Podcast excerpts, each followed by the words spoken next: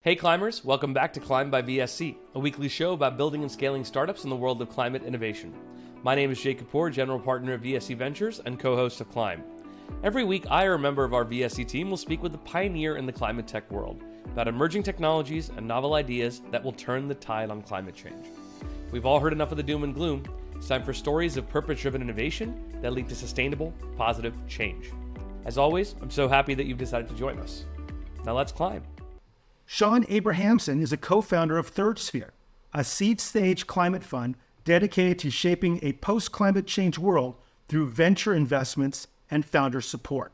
Great to have you on the show and excited to talk about climate change hardware with you, Shaun. Let's get into it. Awesome. Thanks for having me. You've had an interesting professional journey from investing in tech unicorns to sustainability initiatives like Life Edited and Betacup. Can you share with our listeners some of the moments or intersections in your career that truly ignited uh, or deepened your passion for climate tech? Yeah, sure. So, I mean, I think my introduction to climate tech is now sort of 25 years in the past. I feel a little bit old to say that, but I worked for a professor at MIT who was building out sort of physical simulations. So, products like automotive. And we did some work with Bose on loudspeakers. And I think like halfway through my master's degree, he showed up and introduced this idea of a life cycle analysis. It was a new concept. There were a handful of folks who were sort of building the first LCAs. And so that was my introduction. And so my first thought on climate was that it was mostly an accounting problem. So, you know, when you sort of put it into the context of people who build physical things and sort of account for all of the emissions associated with all the components, it seemed somewhat inevitable that we would get to the point where regulators or consumers or, or some stakeholder would say, hey, I prefer the one with lower emissions. Um, so that was was this sort of naive introduction 25 years ago, and then the internet happened. And so my sort of thinking at the time was, internet seems much more interesting, and this accounting problem is going to get solved. and so fast forward about a decade, met um, someone who started one of the first consumer-facing brands in climate, Graham Hill, and he started a blog, I guess when they were called that, um, called Tree Hugger and it became really successful. It was ultimately sold to Discovery. But I, I, think that was sort of the second time where it was clear to me that we weren't really dealing with an accounting problem anymore. And, you know, talking to the journalists that worked with Graham and sort of reading the material, it was clear that we were getting into this, I would say, the sort of green premiums phase, where if you had the money and you could afford to make the decision, you could choose to have a more sustainable lifestyle. And so I think by the time 2013 rolled around, I found myself living in Miami. There was a king tide. The water was sort of coming over into our streets. I just had kids, and I was like, wow, we really haven't done that much. And it was sort of this interesting moment where I was seven years into angel investing. I'd met some of the smartest investors that, you know, I think names that folks would recognize. And most folks were pretty down on clean tech right? Like we'd been through the cycle where sort of clean tech 1.0, I think most people, you know, sort of characterize as disappointing. We'll put aside the fact that we got Tesla and we got a couple of pretty notable companies from that era, but sort of showing up and suggesting that somehow there was an investment thesis in climate um, got a lot of pushback. And I think for a lot of people, that pushback would have been, you know, go and find something else to do. But I think Stonly and I had the sort of same response, which is, wait a second, this doesn't it doesn't make sense. We want to spend more time with this because it, it seems like people agree there's a problem. And the idea that it can't generate a financial return just seems like a bad assumption or bad analysis. So let, let's try and understand more. I think that's culturally how we're set up. We generally, if we hear that things can't be done or shouldn't be done, that makes us more interested. So Given that seed stage hardware investing is often significantly less competitive than software investing, how can investors leverage this gap for better returns, especially considering the potential hardware offers for impactful solutions in climate space? This is, of course, the area where you guys really focus. So, love to hear your thoughts on, on that issue between hardware and software from an investment standpoint. Yeah, so um, I think you made the point. I think what we've discovered is if you look at some of the most notable generalist investors like a YC or a Union Square Ventures, their generalist portfolios are, are, very much software, right? So in percentage terms, 80 to 90%. They both make climate investments. So they have a subset of their portfolio that is climate. And I think we found that it's about two thirds hardware. That's where we've landed up after about 100 investments in two years. So I think we have the data to support that climate is mostly hardware. I think the other thing that we discovered more recently, and maybe this was obvious, but we just never had gone through the data, is that if you look at the number of companies founded in a given year and you look at investors' expressed area of interest, uh, let's say using NFX data, hardware deals tend to have about five times fewer, in some cases, much more than that. But we're talking about, in some cases, an order of magnitude fewer investors. And so, you know, we often ask ourselves would we rather have a good software portfolio or great hardware portfolio? Because it seems like it's equally easy to do either of those things, right? Uh, software is definitely much more competitive. I think the opportunity for most investors is understanding that hardware deals, like just understanding that they're less competitive, should be interesting. I think the the challenge of how to take advantage of that is you need to build an investment framework, right? So most folks that start investing, let's say you've built a company or you've worked with startups for a long time, so you have some sense of what it's like to launch, what are the types of problems that they encounter. I think you develop a framework and and I think that the most of the framework that folks have developed in the last 25 years is meant for software. And so I think that really the only way to take advantage of this sort of disconnect and competitiveness is to figure out what's different, what questions you need to be asking, especially at early stage for hardware. And, you know, happy to elaborate on sort of what some of those questions are, but that's where we try to spend a lot of time is like, what are the key questions we need to understand up front to figure out if it's a hardware investment that we could actually make and be excited about. I'd love your take on this. There's been a persistent narrative that hardware is hard over the last decade, despite, as you're saying, you know, clear data showcasing its promising returns. Why do you think that is, and how might investors look beyond this to recognize the potential of early stage hardware startups? Yeah, so I think there's a couple of good reasons to stay away from hardware, right? It was relatively straightforward to generate good returns with software. And so I, I think what we see is that what LPs and managers, basically what investors have in mind when they express a preference for software, is they imagine something like Alphabet. It got to a billion dollar run rate within five years, raised under $30 million. So if you were an investor, very low dilution, very high growth rates, what's not to like? The problem is that that is not really what most software investments look like. In fact, it really is an unusual generational investment. Maybe WhatsApp, there's like a handful of other things, but most software portfolios are things that take 10 to 15 years to get to a billion dollar run rate. They are raising hundreds of millions of dollars. I mean, in the case of Uber, we're well into billions of dollars. And so I think that the narrative probably was true going back 15 years when Google was the reference. And now I think it's broadly just a misconception, right? I think it's it's a legacy point of view that somehow software outperforms hardware. And so I think our view is that what investors mean when they say hardware is hard is they mean hardware is hard for us as investors. We know how hard it is for startups. It's about 25 to 50% harder to get to the same outcome. You have slightly higher failure rates and you have to raise more than venture. So you have to master more parts of the capital markets.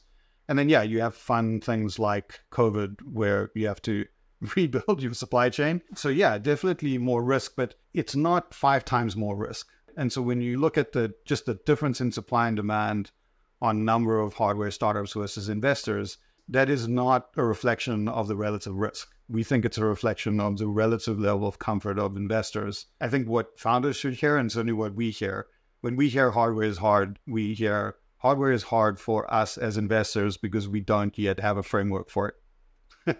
and that, to some extent, for us is, a, is that's the core of our opportunity that we see. Do you think that this, you know, kind of feeling within the investment circles has that hindered advancements in climate tech? Yeah, I almost certainly. I, I, I think that over the years that we've talked to LPs and they're the people who decide which funds get commitments, they they have not backed up the hardware as hard with data, unfortunately. But it's a very powerful, you know, it's a powerful catchphrase, right? It's very easy. No one's going to get in trouble, you know, for going to dinner and saying, "Hey, you missed out on this exceptional hardware fund," because most of their peers at the table are going to say, "Yeah, hardware's hard." And so we do think that there's probably been a misallocation of funds, and there's probably a worse problem, which is there's been an accidental allocation of funds into some parts of hardware that are actually very hard, that actually magnify risk quite substantially. And so, what we expect to happen in the next few years is we'll continue to hear that hardware is hard for the same reason that Cleantech 1.0 happened, which is yes, there are some parts of the map in hardware where you do not want to be. we think it's going to continue to be a struggle. It's not that we're not optimistic, maybe not intentionally outside of climate, there's also good hardware success stories. And so we just think that when folks crunch the numbers and sort of look at supply and demand, high quality deals, eventually more money will show up and it's starting to happen. Let's talk about some of those kind of success stories and what are some of the innovations you're seeing that are kind of leading the charge in the climate tech space? Yeah, so I think maybe the most interesting part of tech investing hasn't really changed in 50 years. Meaning, there's a, a concept that as you make more of a thing, you have a learning curve. And with that learning curve, you get reduced costs and increased performance. And so I think if you took all the climate opportunities and sort of laid them out on a grid where you could say, where do we get to repeat this enough that you actually see learning curve effects in a meaningful way. So you can see an order of magnitude change in cost and performance. And where do you see things that are more sort of one off, more bespoke? So, one way to think about it is how many solar panels have we produced? We well into the billions, or uh, photovoltaic cells, or uh, inverters. They're all things that are being produced in the billion dollar uh, or the billion unit range. Conversely, if you said how many nuclear plants have we produced, you can't clear a thousand globally, right? So the shorthand that we use for that is is it a construction project or is it manufacturing? And so that's one sort of dividing line. And I would say the innovations that are interesting are folks that are showing up and saying, hey, there's a bunch of components that are being produced at scale that are getting faster and better and cheaper every night when I go to sleep. I do absolutely nothing about it. There's just an ecosystem making these things better. I'm going to build on top of that. And I think Apple, Tesla, like a lot of the most valuable companies in the world, that's the strategy. It's a, it's central to the strategy. It's not just chips. It's also sensors. It's also actuators. It's also batteries. And so when we see people combining those high volume things that are quickly increasing in performance and decreasing in costs, lots of things become possible, right? So you can ask questions like, could you rebuild firefighting around robots. It sounds kind of insane, but if you follow the cost curves of what it would take, you should be able to outcompete or at least complement traditional firefighting. And so I use that example just to say that I think as much as robotics has been around and there's been a lot of progress in industrial robotics, even consumer, I think most folks sort of underestimate when you combine batteries and actuators and controllers and you pick a problem set where you can automate and basically put completely automatic or remotely operated things into the world, there's a lot of interesting things that you can do. We see that showing up in first response. We see it even in carbon management, fuel production, waste, um, you know, capturing biogas. I think the key dividing line for us is that historically folks thought about infrastructure as, you know, minimum $20 million somewhat custom plant of some kind. And the really interesting opportunities are the things that are mostly off the shelf that can be assembled into something that's 10 times cheaper. That's kind of the filter that we're using. So that one axis is cost curves and the other axis is um, how much you need to customize when you sell. The less customization and the higher volume unit production, the more interesting it is for us. We, it just means you can go, you know, faster, better, cheaper, it's 50 years of how tech disruption has worked. You're not actually taking risk in that way. You can manage other risks in the business. Okay, that's very interesting. So you mentioned Apple and and there are other companies, CATL or Amazon, and they can really do that sort of massive scale stuff. But I'm interested, what are some of the challenges? And, and you've touched on maybe a little bit there, but maybe you could elaborate some of the unique challenges hardware based climate startups face when aiming for that type of scale, uh, especially compared to their software uh, centric startups. Yeah, so I think there's some critical decisions around time to revenue that um, I think are not obvious. But if you if you look at the majority of hardware successes that we can find, they tend to have one thing in common, which is they don't set up a company and then wait five or six years to generate revenue, and they don't generally build a large complicated plant to get to revenue. They tend to use existing contract manufacturing or a key partner, but they, they generally have made a partner decision where they can share the risk with that partner. Usually there's more than one. And those partners are producing the key, let's say, component, the most expensive, the most complex part of the hardware. And so the team is sort of free to go and focus on some other thing that creates value.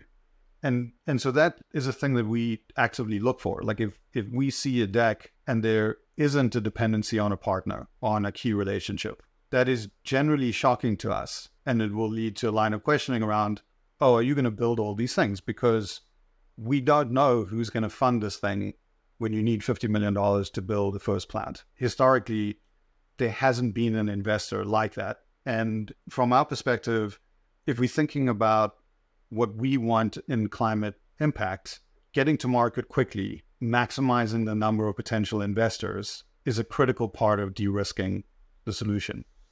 And so to take it one step further, in an ideal world, when a team gets to Series A, there isn't a question about whether it's an interesting climate company anymore. The only question is, is it an interesting company? And the reason that's important is there aren't enough climate funds. There will never be enough climate funds to fund all the things that we need we really do need generalist investors who can say, this is an interesting business. And so, yeah, solving for time to revenue is probably the, the main thing. The, the key way in which we see people do that is you pick usually a very thoughtful partnership. If you want really strong signal, that partner is probably on the cap table, but there's a very, very aligned partner. And that's a thing that a lot of VCs have to relearn. Within 25 years of software generally meant that you could work very independently you maybe have a cloud service provider who I'm not saying the relationship isn't good, but it doesn't it's not the same thing as having a relationship with a partner where if they are committing to take on some risk to produce something for you, you're really sharing the risk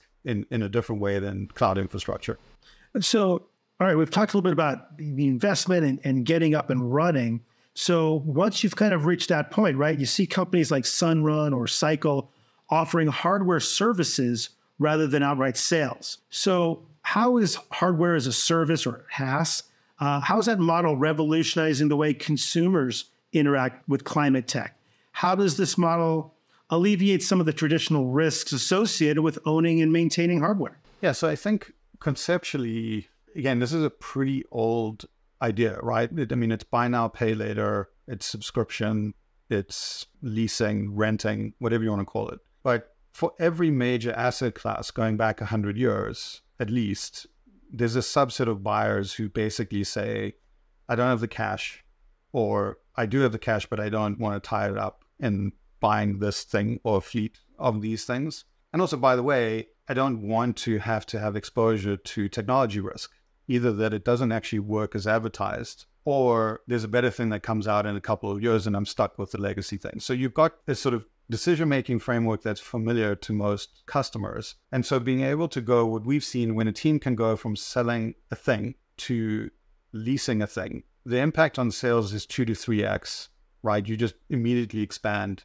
So there's a bunch of folks that were clearly interested, but were sitting on the sideline and waiting for a moment where they could say, it's cheap enough, it's de risked enough, or I feel good enough about, you know, obsolescence S curve that I'm willing to make the investment. So again, it's not a new framework. I think what we see is the, the hardest thing about the framework is who owns the asset, right? Like if the customer is not going to buy the asset, there's only two options, right? Either that asset lives on the balance sheet of the company, in which case you need cash, to pay for it, or it lives in an off-balance sheet structure like Sunrun mean, and Cycle will get there. I think they actually may be there already. But you have to be able to get to an off-balance sheet structure. And so then there's a question about who is interested in that other entity that basically works with the startup to buy assets and manage them and then essentially collect, you know, a subscription or lease payment. So structurally we know how to do that. Like that's not new. That's car leasing. That's you know real estate management companies who do this.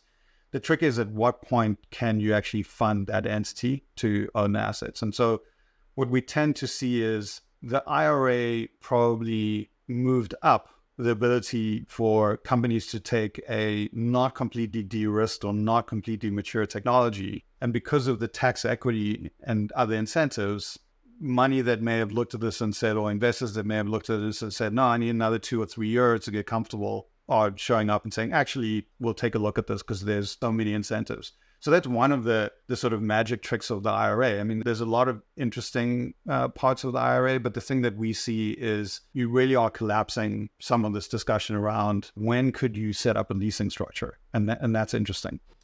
Uh, you know, Shaun, for a lot of people who are just doom scrolling on social media, or maybe they're catching a little headline, news headline here or there, it can be easy to get kind of negative about the future, about where we're heading with the climate.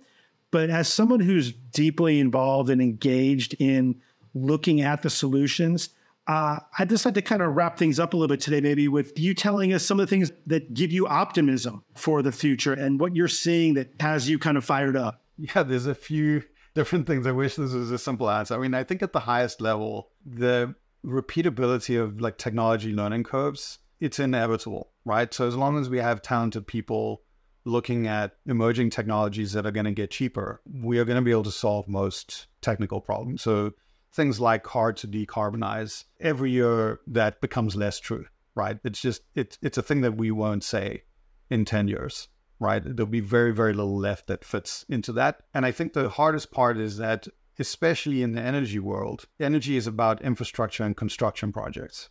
There is some tech, but it's mostly large sums of money going into big construction projects. The tech world is very much about high volume manufacturing. And so I think it's hard to sort of get your head around how does something get 10x better in 10 years? And so the, the thing that is like maybe the thing to hold on to is that we didn't have smartphones. And then 10 years later, everyone, pretty much globally, I, I do mean like almost everyone. And so that is the scale of what can be done. I think it's more likely things take 20 years. There's some things that may take 30 or 40.